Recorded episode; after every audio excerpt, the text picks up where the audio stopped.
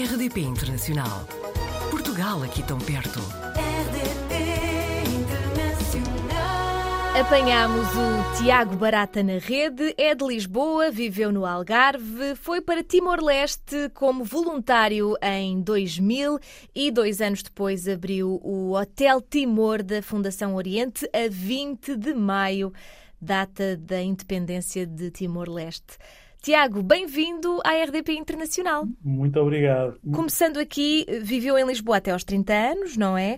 Foi nesta altura que se mudou para Timor-Leste. Ajude-me aqui a fazer uma cronologia das, de- das suas viagens. Foi, foi, foi no, início do ano 2000, exatamente quando, quando o tema Timor era um tema quentíssimo, na altura em que Timor tinha acabado de ser destruído, tinha acabado de haver o referendo, não Uhum. existia nada, estava em cinzas. Eu tinha na cabeça que gostava de fazer um- algum voluntariado. Percebi que era muito difícil fazer voluntariado, porque tentei várias coisas eh, em África, em países subdesenvolvidos, e, e era muito difícil, porque era preciso. Eu só queria dizer assim: não, eu só quero ir eh, acartar caixas, varrer um armazém, fazer qualquer coisa. Eh, mas não, diziam assim: não, tem que fazer um curso, tem que, tem que estar seis meses connosco primeiro, Uhum. tem que ter um ano de, de experiência, tem que saber fazer, eh, dar aulas de português. Eu não sabia nada disso, eu era uma pessoa de gestão, portanto não sabia. Não, não. E depois, por muita insistência minha, eh, e como havia este problema de Timor, eh, e, aqui sim havia necessidade de ajuda e de pessoas que, que quisessem vir para cá, foi um bocadinho por eh, tentativa, eh, umas atrás das outras, fui ligando, eh, vezes sem conta, para o padre Vítor Milícias, que eu acho que já um bocadinho desesperado, disse assim: está bem, eu vou-te mandar para Timor. Eh, e pronto, vim assim um bocadinho à experiência, seis meses. Todos os meus amigos, toda a minha família achou que eu não ia cá estar nem um mês, isto não tinha nada a ver comigo, e olha, eh, ainda cá estou. Entretanto, Eh, mais de com um- 20 anos, um não é?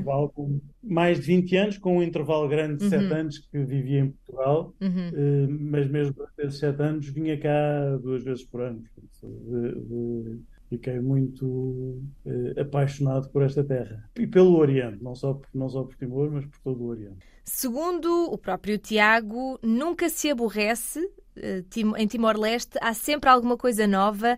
Em 2000, quando chegou, eh, o que é que o impressionou mais? Porque é uma realidade muito diferente daquela que estamos habituados em Portugal, não é? Totalmente diferente. Eu tinha um trabalho onde trabalhava, não digo das 9 às 5, porque trabalhava muito mais horas, mas trabalhava fato e gravata todos os dias. Uhum. eh, e tinha umas rotinas como a maior parte das pessoas tem quando vive numa grande cidade. E quando cá cheguei, tudo era diferente, não havia eletricidade, não havia praticamente casas de banho, de, de- dormia debaixo de um mosquiteiro, numa camarata com mais de 40 pessoas, com pessoas de todas as profissões, entre bombeiros, polícias, professores, Uau. médicos, etc. Eh, e portanto tudo era diferente. E as coisas, passados 20 anos, claro que já há eletricidade, já há ar-condicionado, já há eh, Coca-Cola à venda nos supermercados, mas todos os dias, e eu acho que mesmo durante estes 20 anos isso foi acontecendo, todos os dias há uma novidade em Timor. Eu lembro perfeitamente a primeira vez que havia, que apareceu Coca-Cola à venda, está a ver? Foi assim uma histeria Uhum. porque fomos todos a correr, assim, ah, lá embaixo há um contentor agora que vende Coca-Cola. Fomos todos a correr para ver se, se, se era mesmo verdade, se podíamos comprar uma Coca-Cola. Lembro perfeitamente a primeira vez que apareceu uma garrafa de gin tinta à venda. Uhum. Ficámos dois com, com- com a ideia de poder beber um vinho tinto, mas era um vinho alentejano. E ainda assim, todos os dias aqui em Timor acontecem coisas novas e, e o país vai evoluindo e, vão, e, vão, e vai melhorando, graças a Deus. Depois, no meu trabalho, na gestão do- do- de um hotel, que é um hotel de, de cidade, é um hotel.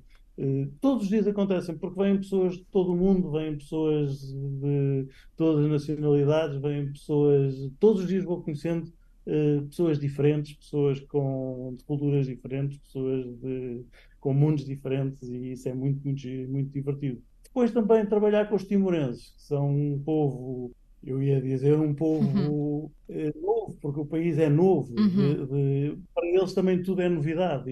E, e por isso eu lembro-me quando abrimos o hotel, eles não tinham noção do que é que era uma máquina de café, não tinham noção do que é que era um. Quando eu falava assim, agora temos que ir buscar ali assim um abajur. Eles não sabiam o que é que era um abajur, não sabiam o que que era uma mesa de cabeceira. De, de- mesmo a questão dos colchões nos quartos, quando nós punhamos um colchão em cima do outro, um sommier, e depois por cima um colchão, que para eles era uma coisa que fazia imensa confusão. Portanto, tudo isso foi muito divertido e foi tudo muito gratificante da forma como fomos fazendo.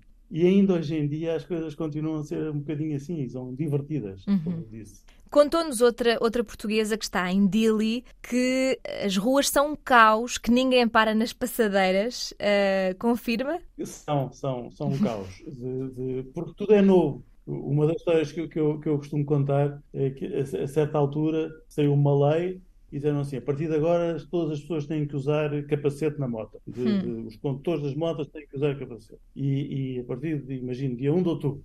E, e assim foi. Só que no dia 1 de outubro todas as pessoas andavam com capacete. Mas só o condutor, depois a mulher, o filho, o outro filho, às vezes são quatro pessoas em cima da moto, eh, só um é que leva capacete, está a ver? Portanto, eh, eh, o caos continua a ser assim, não, não há ainda muita noção de, de- regras de trânsito. de- depois, ao mesmo tempo, vão, vão com.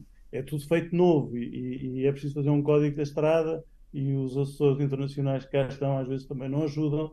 E, e outra história com graça é que fazem copy-paste do que acontece nos outros países. Então o Código da Estrada de Timor-Leste, com graça, diz que nas autoestradas só se pode andar a 120. Eh, não há em autoestradas, mas, Uhum. mas- mas está lá, mas está lá no código. Eh, Portanto, para as passadeiras, se calhar também existem várias regras, apesar de, de- de ninguém ligar nenhuma. Claro. Este, fale-me da história deste hotel que fez renascer das cinzas, correto? Eh, Este hotel era, era o, eh, foi um hotel que começou a ser construído eh, no tempo português.